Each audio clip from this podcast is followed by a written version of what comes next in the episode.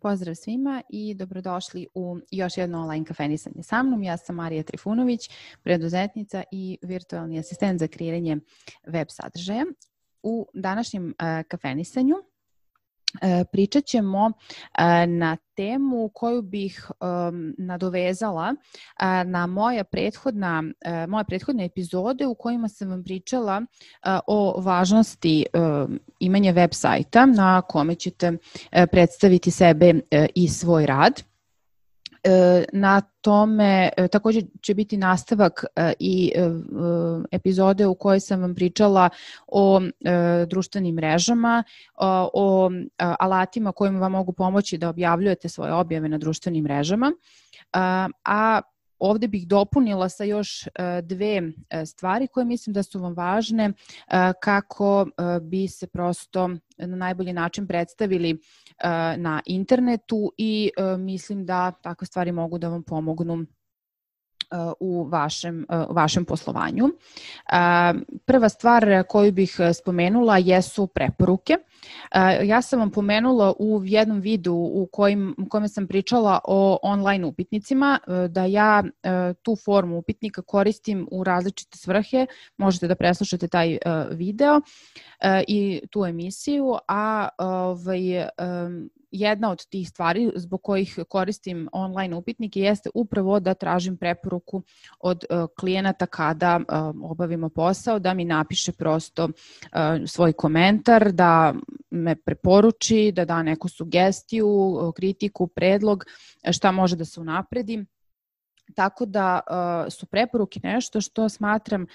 da treba da upražnjavate uh, da tražite, jer redko ko će vam sam poslati preporuku ako mu ne tržite, ima i toga, ali ređe uh, i da prosto nemate sramotu da zatražite od svojih klijenata prosto da napišu reč dve o tome kako je protekla saradnja sa vama i da, da dobijete dozvolu da tako nešto javno objavite. To možete uraditi preko LinkedIna, možete uraditi preko Facebooka da vam napišu uh, review, možete da prosto, kažem, pošaljete taj upitnik gde će oni da popune, Mož, mogu da vam to prosledi u nekom mailu kao odgovor uh, kada im zatražite. Postoji puno načina, vi izaberite koji vam odgovara i uz njihovu dozvolu vi ćete to postaviti, na primer, na svoj sajt ili postaviti u neki odeljak na društvenim mrežama i tako dalje. Mislim da je to bitno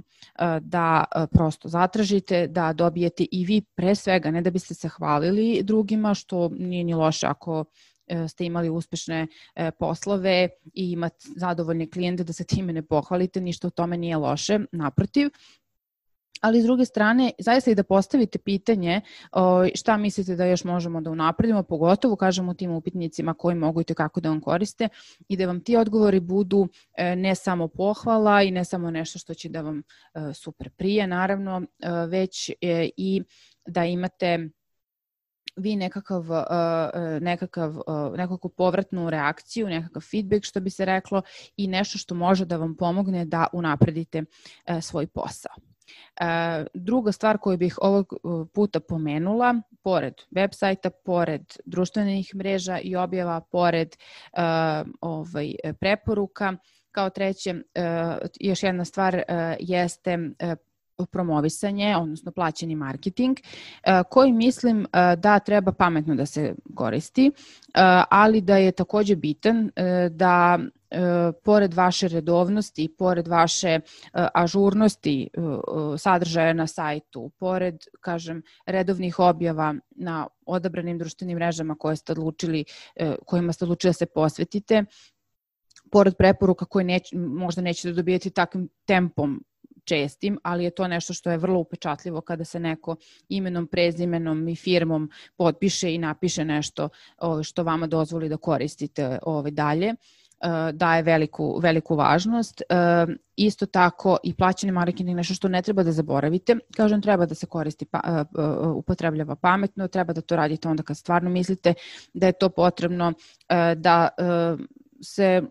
neke možda običnije objave možda možete i sami da postavite objavu, ali ako hoćete neku realno ozbiljnu kampanju, bilo da to um, na Google AdWords ili bilo da je u pitanju neka društvena mreža, da ovaj, angažujete ove stručnjake da vam uh, rade, rade kampanju. Uh, tako da uh, to je nešto što bih, kao, kako bih rekla, dopunila na svoje ranije, uh, u neku svoj, svoje ranije epizode u kojima sam vam pričala o društvenim mrežama uh, i o uh, sajtu i da i na te uh, segmente prosto ne zaboravite u okviru svog posla jer mogu da vam i tekako pomognu. To je to za ovaj put. Posetite moj sajt e, www.marije.b i podržite ovaj kanal i ovu emisiju online kafenisanje ovaj, preko Patreona ili preko Paypal, imate sve u opisu e, i nadam se da vam je ova emisija koristila. Do novog kafenisanja, pozdravljam vas.